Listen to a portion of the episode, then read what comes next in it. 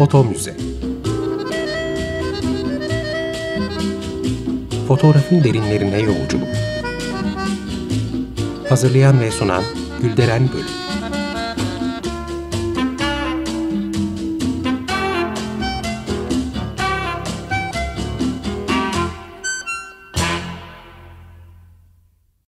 Merhaba sevgili Açık Radyo dinleyicileri. E, Foto Müze programındayız. Fotoğraf tarihçiniz ben Gülderen Bölük. Efendim sorabilirsiniz nereden bizim tarihçimiz oluyorsun, ne ilgimiz var diye. İnanın var. Şöyle ki aile albümünüzdeki bir hatıra fotoğrafı size o geçmiş anları, anıları yeniden hatırlatıp aynı duyguları yeniden yaşatabilir. Fotoğraf bir hatıra nesnesi olarak sizden bir parça taşır. Ama aynı zamanda parçası olduğunuz toplum hakkında da bilgiler sunar. İşte ben bir fotoğrafa baktığımda sadece önemli olayları, önemli insanları görmüyorum. Aynı zamanda dönemin modalarını, toplumsal olaylarını ve pek çok sosyolojik veriyi de okuyorum. Bazen tek bir fotoğraf bile fotoğrafçılık alanında önemli ipuçları sunuyor. Artık bugün tarih yazımına başka türlü bakılıyor. Sözel tarih, aile albümleri ayrı bir önem kazandı. İşte ben de iflah olmaz bir koleksiyoner, bir hikaye avcısı olarak bu yolda biriktirdiklerimi sizle paylaşmak istiyorum. Kim bilir sizden gelecek hikayelerde beni başka yerlere götürür, başka zenginlikler katar. Sözün kısası Foto Müze adlı bu programda hep birlikte fotoğrafın derinliklerine doğru yolculuk yapacağız. Bizi Foto Müze Türkiye adlı Instagram ve Twitter hesabından takip edebilirsiniz. Neler olacak programda? Bugün öncelikle bundan söz etmek istiyorum. Aslında fotoğrafa dair her şey dersek çok yanlış olmaz. Özellikle de Osmanlı dönemi ağırlıkta olmak kaydıyla Türk fotoğraf tarihinde gezinti yapacağız. Tabii ki dünyadaki gelişmeleri de es geçmeden. Eski gazeteler, dergiler, fotoğraf koleksiyonları ve sayısız efemerik malzeme kaynağımız olacak. Ayrıca konusunda uzman olan birçok kişi de konuk olarak renk katacak. Osmanlı dönemi fotoğrafhaneleri ve fotoğrafçıları, dönemin fotoğrafa yaklaşımı, basın fotoğraf ilişkisi, arşivcilik, koleksiyonculuk, müzecilik, portreler gibi pek çok konu kapsamımız içinde olacak. Hadi şimdi fotoğrafın sahneye çıktığı zamanlara gidelim. Fotoğraf nerede doğdu? Bizim topraklarımızda nasıl karşılandı? Bunlara bir göz atalım. Fotoğraf pek çok toplumsal değişimin sonucunda iki asır önce ortaya çıktı. O zamanlarda sadece fotoğraf değil, pek çok icat birbirini takip etti. Tabii o dönemin bu kadar verimli olmasının ardında önemli toplumsal hareketler var. Bildiğiniz üzere Orta Çağ'ı sona erdiren Rönesans insanları dolayısıyla toplumları değiştirdi. Çünkü düşünceyi değiştirdi. Birey önemli hale geldi. Dolayısıyla her söylenene inanan değil, sorgulayan insanlar vardı artık. Böylesi bir toplum daha sonra reform hareketlerini başlattı. Bunların arkasında da pek çok dayanak var. Feodalizmin gücünü kaybetmesi, sadece toprağa dayalı üretimin yerini pazara dayalı bir üretimin alması da önemliydi. Yani ortada satılacak ticari bir mal varsa bunun pazarlanması da gerekiyordu. Bu durum denizcilikteki gelişmeleri tetikledi. Trenler devreye girdi. Böylece yeni toprakların ve yeni, yeni kültürlerin keşfi mümkün oldu.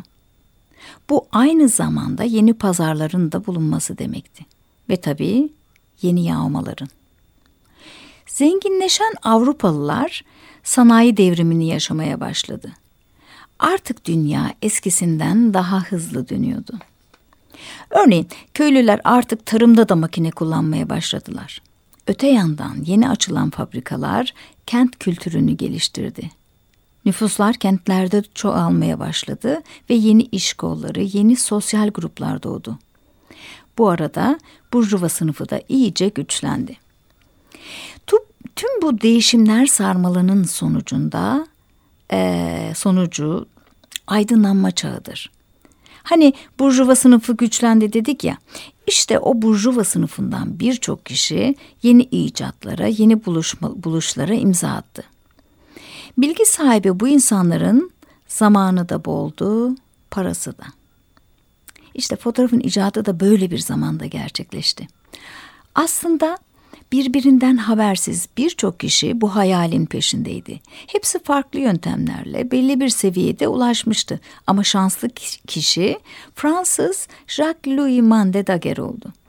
Elde ettiği fotoğrafik görüntü o an için diğerlerine göre daha ikna ediciydi ve herkesten önce davranarak burun farkıyla kazandı. İcadı 1839 yılında Fransız Bilimler Akademisi tarafından tüm dünyaya duyuruldu. Peki fotoğrafın ilanı bizim topraklarımızda nasıl yankılandı? Biraz da buna değinelim. Bilindiği gibi Müslüman toplumlarda resim yapmak Allah'a şirk koşmak olarak değerlendiriliyordu. Bu bakımdan da fotoğrafın icadı nasıl bir tepki aldı sorusu önemlidir. Kısaca cevap verecek olursak iyi karşılandı diyebiliriz. Bunda da sarayın rolü büyük. Bu konuyu daha sonraya bırakarak fotoğraf basınımızda nasıl bir yer buldu buraya gelmek istiyorum. Çünkü bu haberler de bir anlamda fotoğrafın nasıl karşılandığını gösteriyor. Okuyunca anlayacağız ki ilginç bir buluş olarak kabul edildiği gibi dinsel olarak da hiçbir rahatsızlık hissedilmemektedir. Ayrıca şimdiye kadarki araştırmalarımda fotoğrafa karşı olunduğunu gösteren bir kanıta rastlamadım. Kayıtlarda birkaç küçük olay var ama doğrudan fotoğrafla ilgili değil. Müslüman kadınlarının e, fotoğraflarının sergilenmesiyle ilgili.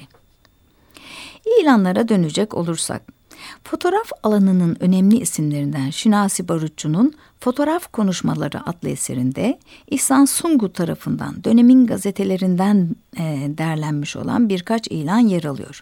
Bunlara göre fotoğraf e, fotoğraf konusuna ilk olarak devletin resmi gazetesi Takvimi Vakayı yer verir. Ne zaman? İcadın tüm dünyaya duyurulduğu tarihten aylar sonra. Yazı Avrupa basınından alınmış ve gazeteye e, ağır bir Osmanlıca ile aktarılmış. Bol tamlamalı olduğu yetmiyormuş gibi cümleye de bir türlü nokta koyulamamış. İşte böylesi bir yazıyla aktarılmış fotoğrafın ilanı ve sanatı garibe olarak tanımlanmış.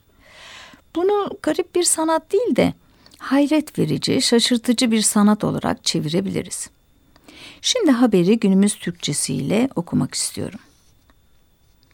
Dikkat çekici fikirler ve bol para harcayarak akıllı bir sezgiyle bir sanatı garibe meydana gelmiş ve zikredilen sanatın mucidi Monsieur Daguerre namıyla bir hüner sahibi olup ismi geçen kişi tahsil etmiş olduğu çeşitli ve estetik değerleri yüksek olan bilgisinin eseri olarak güneş ışınlarının yansıması ile eşyanın resmedilmesi yolunu bulup çıkarmış ve bu sanatı garibenin e, meydana çıkmasına gizli ve açık 20 sene çalışıp çabalayarak nihayet pek çok sağlam tecrübe ile meydana getirmiş ve güneş ışınlarının e, gücü ile nakşolunmuş olan özel işleri herkese gösterip ilan ettiğinden e, nitelikleri çok alkışlanmaya neden olmuştur. Nokta. Noktayı ben koydum bu arada. Efendim yazım devamında Daguerre'in fotoğrafın ne şekilde elde ettiği yazıyor. Teknik bilgiler olduğu için atlıyorum. Öte yandan da şunun altını çizmek istiyorum. Fotoğraf dediğimiz olgu bugün bize son derece sıradan gelebilir. Fakat o zamanlar için bunun büyük bir keşif olduğunu hatırlamak yerinde olur. İnsansız taşıtların, uzay yolculukların bile e, sıradan şeyler gibi geldiği günümüzde dijital teknolojiler, teknolojiler ve görüntü işleme programlarını o kadar kanıksadık ki geçmişi 180 yıl öncesini hayal etmekte zorlanabiliriz. Hatta o kadar da geriye gitmeyelim. Yakın geçmişte fotoğraf analog e, yöntemlerle elde edilirken karanlık odada görüntünün yavaş yavaş kimyasallar içinde belirmesi bile mecazi de olsa bir sihir, bir büyü gibi tarif ediliyordu. Yine de biz daha eski zamanları, o zamanların şartlarını aklımızda tutmaya çalışalım. Ve bugün fotoğrafla yaptığımız belgeleme ve kaydetme işini o günlerde ressamların yaptığını hatırlayalım. Hem de günlerce, aylarca, ince ince işleyerek. Düşünün ki böyle bir zamanda birdenbire sahneye fotoğraf çıkıyor. Ortalık toz duman. Herkes şaşkınlık içinde. Ressamlar ne yapacağını bilemiyorlar. Elleri işlerinden, e, işleri ellerinden gidecek diye büyük bir endişe içindiler. Öyle ya, onların yaptığını bu alet kısa sürede yapıyor. Ardından da fotoğraf makinesini kaptığı gibi yollara düşen maceracılar ki bunların önemli bir kısmı ressam, önlerine çıkan her şeyin fotoğrafını çekmeye başlıyor. Bizde henüz bir kıpırdanma yok ama basın e, ara ara fotoğraf haberleri yayınlıyor. Takvimi vakayden yaklaşık iki yıl sonra bu kez de Ceridi Havadis 15 e, Ağustos 1841 yılındaki sayısında Daguerre'den ve fotoğraftan söz ediyor. Onu da sadeleştirip aktarıyorum. Geometri aletlerine ihtiyaç duymaksızın, ölçme ve bölme ile vakit geçirmeden, burada araya gireyim, ressamların yaptığı çizimlere gönderme yapılmakta. Devam ediyoruz. Bir yeri üç boyutlu resim, resmetmek için Avrupa'da Daguerre dedikleri zat bir alet icat edip Daguerre'in basması manasına daguerreotip olarak adlandırmış ve önceden basılmış kitabı dahi İstanbul'a gelmiş ve tercüme edilmiş olmakla bilenlerin malumudur. Kaldı ki o aletleri meydana getirdiği nakledilen Monsieur Daguerre bu defa dahi yine fotoğrafya namıyla yani ateş yazması ünvanıyla bir alet dahi icat edip bölünemez bir an bir milyona bölünüp içinden bir kısmı alındığı takdirde o müddetin içinde bir yerin veya bir ordunun görüntüsü bir levha üzerine resmedilmektedir. Eğer belde ise bütün binalar vesaireden başka bağ ve bahçesinde olan ağaçların yaprakları dahi birer birer fark oluyor imiş. Ve eğer ordu ise adamların her biri gözüktüğü gibi çenelerindeki kılların nitelikleri dahi seçiliyormuş. İşte bu madde garibeyi alemden ise de henüz kurallarını meydana koymamış olduğundan kullanım özellikleri bilinmiyor ise de elektrik kuvvetiyle olduğu malumdur. Elektrikle çalıştıklarını düşünmeleri ilginç. Çünkü daha önce tak takvimi vakayede fotoğrafın nasıl elde edildiği anlatılmıştı. Öte yandan bu haberden de anlıyoruz ki fotoğrafın çok kısa bir süre içinde en ufak bir detayı bile aktarabilmesi tüm dünyada olduğu gibi bizde de heyecan uyandırmış. Sevgili dinleyiciler, ilanlarımıza devam edeceğiz. Ama burada kısa bir müzik arası verelim. Sizler için Diana Kral'dan bir parça seçtim. All or Nothing at All.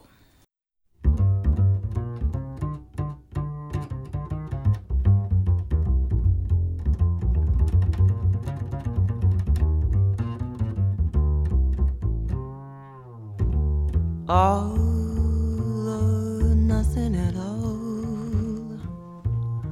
Half a love never appeal to me.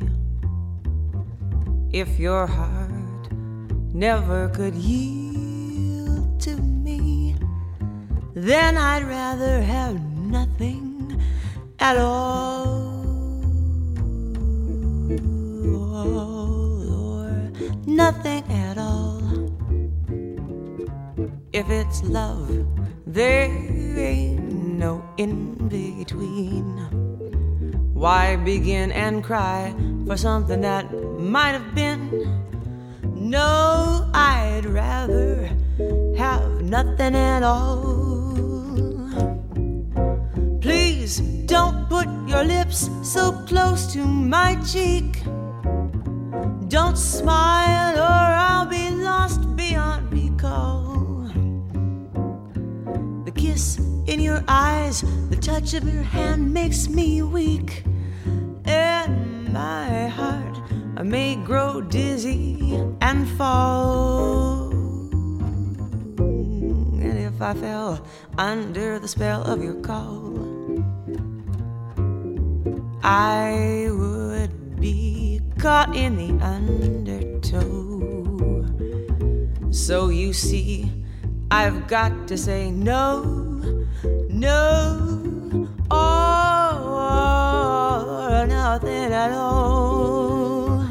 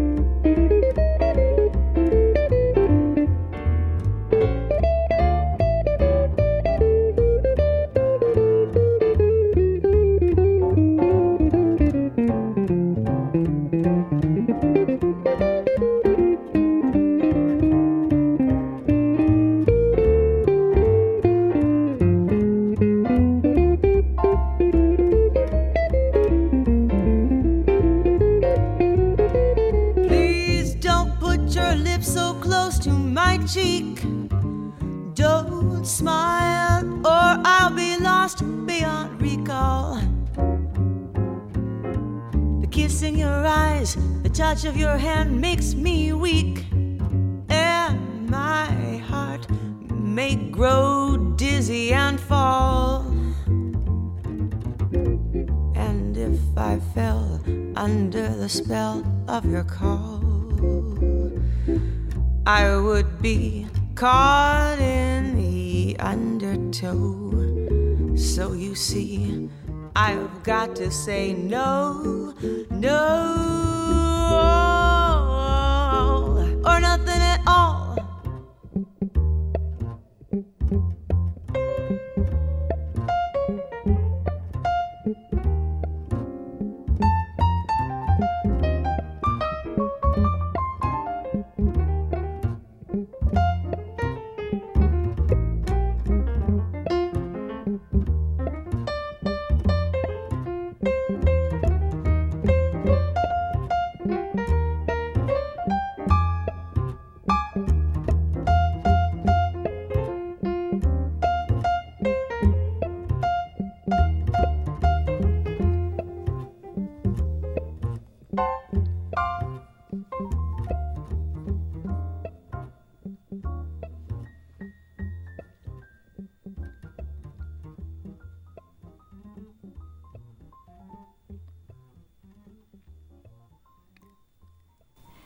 Tekrar merhaba. 94.9 Açık Radyo'dayız. Foto müzede kaldığımız yerden devam ediyoruz. Fotoğrafın icadı basınımızda e, basınımıza nasıl yansıdı, nasıl bir karşılık buldu bunu konuşuyoruz. Yine Ceride'yi Havadis'in 17 Temmuz 1842 tarihli sayısında ilanat başlığı altında fotoğraftan söz ediliyor. Monsieur Compa adlı fotoğrafçının İstanbul'a geldiğinden ve onun faaliyetlerinden bahsediyor. İlan şöyle. Dünyanın acayip icatlarından olan eşyanın biri dahi daguerreotip dedikleri şeydir. İş bu aleti hüner insanlarından Fransız Monsieur Daguerre icat etmekle temel özellikleriyle daguerreotip diye adlandırılmıştır. Ressamlar bir adamı resmedecekleri vakit onu günlerce büyük bir sabır ve sükunetle karşılarına oturtup defalarca gözleyerek hayli zah- zahmetle resmederler. Fakat bu alet, aletle resmedilecek olduğu zaman güneşte 6 saniyede, güneşsiz vakitte 30 saniye o alet vasıtasıyla resmedilip iş bitirilir. Şöyle ki adamı bir ayna karşısına oturtup dür, dürbün vasıtasıyla istenilen şeyin resmi e, alet olan sandığın içindeki bakır leva üzerine yansıtılır. Şimdi Monsieur Daguerre'in şakirdanından yani öğrencilerinden Monsieur Compa İstanbul'a gelmiştir ve Bellevue dedikleri yerde bulunuyor. Bütün gün orada bulunup sanat icra ediyor. Özellikle pazar günleri saat 9'dan başlayıp adam başına onar kuruş alarak seyretmek için gelenlere hüner sergiliyor. Burası oldukça ilginç. Demek ki fotoğrafçı kendisini izleyenlerden para alıyor. Aynı konuda Avrupa'daki durumu e, Quentin Bacak bakın nasıl anlatmış. Optikçi dükkanları bir daguerreotip almaya can atan heveslilerle dolmuştu. Her yerde anıtları hedef alarak kurulmuş daguerreotipler görülüyordu. Herkes penceresinden görünen manzarayı kayda geçirmek istedi.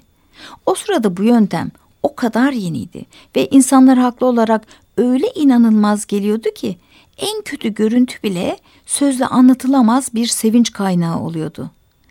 Aynı anda taşra kentlerinde de kendilerini e, Daguerre'in öğrencileri olarak tanıtan uygulamacılar paralı gösteriler düzenliyordu. E, az önce bizim e, ilanda e, geçen e, kompa e, Bacak'ın bahsettiği olaya örnek teşkil ediyor. Evet devam edelim. E, ilana devam ediyoruz. Bundan başka ister bir adam, ister ise bir mahal ve ister ise birkaç adam olarak resmini çıkarır. Mahal dediğimiz faraza Üsküdar'dan İstanbul'un görünmesi ve İstanbul'dan Üsküdar'ın resminin seyrolunması gibidir. Bir adamın ve birkaç adamın tasvirini yapılması 100 kuruştan 175 kuruşa kadar olup bir mahal resmi büyüklüğüne göre 125 kuruştan e, 1000 kuruşa kadardır. Ve Monsieur Compa iş bu sanatı talip olana talim edecek ve gerekli olan aletlerini dahi satacaktır. İşte özellikleri bu yönden olduğunu belli etmek için ilan olundu. Devam edelim. Bir üç yıl daha ilerleyip 8 Haziran 1845 yılında yayımlanan Ceride-i Havadis'e bir göz atalım. Bu ilanı çok değerli Orhan Koloğlu'nun basınımızda resim ve fotoğrafın başlaması adlı kitaptan aktaracağım. Şöyle. Bu defa Paris'ten İstanbul'a gelmiş olan ressam Monsieur Naya, fotoğrafik baskı adı verilen insan resmi yapmakta son derece usta ve aynı ile benzetmekte kusursuz olup resim sırasında güneşe dahi ihtiyaç duymadan karşısındaki adamın resmini birkaç saniye zarfında çıkarmaktadır. Her gün sabahleyin saat 12'den akşam 12'ye kadar yapacağı resmin süs ve büyüklüğüne göre fiyatı 60 kuruştan 100 kuruşa kadar olacak. Birkaç kişi birlikte resmedilirse pazarlık yapılacağı, dükkanının Beyoğlu'nda doğru yolda Moskov Sarayı karşısında olmakla oraya başvurulması gerektiği yazmaktadır. İran'da fiyatların e, süs ve büyüklüğe göre değiştiği belirtiliyor ya. Süsten kasıt vinyetler yani fotoğrafın kenarlarına konulan yaprak, çiçek, kurdele gibi bezemelerden söz ediyor olabilir. Ya da çeşitli şekillerdeki kaşlardan veya renklendirmeden ki o zamanlarda dahi fotoğraf elle renklendirilebiliyordu.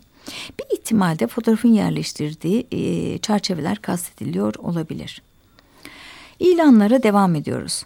Koloğlu, Ceride-i Havadis'in e, ara sıra fotoğrafa dair haberler verdiğini söyleyerek birkaç ilanı, ilanı daha kısa bir şekilde eserine e, almış. Birisi Ceride-i Havadis'in 317. sayısında o da Loran Astras adlı fotoğrafçıdan ve eşinden söz ediyor. Bu ilanda ehli İslam'dan haremlerinin ya da aileden kadın e, diğer kadınların resmini çektirmek isteyenlerin konaklarına gidilip çekilebileceği, isteyene fotoğrafçılık dersi verileceği yazıyor. Yine Ceride Havadis 362. sayısındaki ilan 6-7 yıldır İstanbul'da, İstanbul'da bulunan daguerreotipçi Monsieur Abreş'in fotoğrafa renk de verdiğini ve Galata'da Perşembe pazarındaki yerinde müşterilerini kabul ettiğini yazmakta. Değerli dinleyiciler, ilanları aktarma işini şimdilik burada bitirmek istiyorum. Ama okumuş olduğum bu birkaç ilanı da değerlendirmek ve bazı çıkarımlarda bulunmanın yararlı olacağını düşünüyorum. Sıralayalım. Birincisi, o dönemin şartlarını göz önüne alırsak eş zamanlı diyebileceğimiz bir sürede ülkemizde de fotoğraf haber yapılmış ve ilgiyle karşılanmış. İkincisi, dini sebeplerle fotoğrafın engellendiğini gösteren bir durum gözükmüyor. Tam dersine kadınların dahi fotoğrafının çekilmesinde bir sakınca görülmediğini söyleyebiliriz. Üçüncüsü, yabancı fotoğrafçılar 1840'lardan e, itibaren topraklarımızda yerleşmişler ve fotoğrafla ilgili ticari faaliyet, faaliyetlerde bulunuyorlar. Dördüncüsü, ilanlardan birinde Daguerre'in fotoğrafla ilgili kitabının tercüme edildiği yazıyordu. Bir başkasında da topraklarımızda faaliyet gösteren yabancı fotoğrafçıların istenirse fotoğrafı öğretebilecekleri, hatta arzu edilirse gerekli aletleri ve makineleri dahi satabilecekleri bilgisi vardı ki bu bilgilere dikkat çekmek istiyorum. Çünkü ileride bizden fotoğrafa yönelmiş yönelmiş olanlara bu yabancı fotoğrafçılar kılavuzluk etmiş midir sorusu aklıma geliyor. Gerçi bunun olduğunu gösteren bilgiye de belgeye de rastlamadım ama gayet mümkün. En azından bu yeni icadın e, topraklarımızda tanınmasına, ilgi duyulmasına vesile olmuşlar diye düşünüyorum. Daguerre'in tercüme edildiği söylenen kitabına dönersek, şimdiye kadar bu esere rastlanmadı ya da günümüze ulaşmadı ya da yok oldu ya da bir yerlerde varsa da biz henüz onu bulamadık. Ee, beşincisi ilanları e, kronolojik bir sıraya soktuğumuzda anlıyoruz ki fotoğraf çekmek için gerekli poz süreleri de azalmış, e, gölgede dahi birkaç saniyeye kadar düşmüş. Hatta fotoğraf çektirmenin fiyatı bile neredeyse yarı yarıya inmiş. Bu da gösteriyor ki fotoğraf alanındaki ilerlemeler devam etmektedir. Evet değerli dinleyiciler, e, bana ayrılan programın sonuna gelmiş bulunuyorum. Ee, bir sonraki programda görüşene kadar Fotomuz Türkiye adlı Instagram ve Twitter hesabından bizi takip edebilir ya da gulderenboluk.gmail.com adresinden yazabilirsiniz. Sağlıcakla kalın. Foto Müze Fotoğrafın derinlerine yolculuk Hazırlayan ve sunan Gülderen Bölüm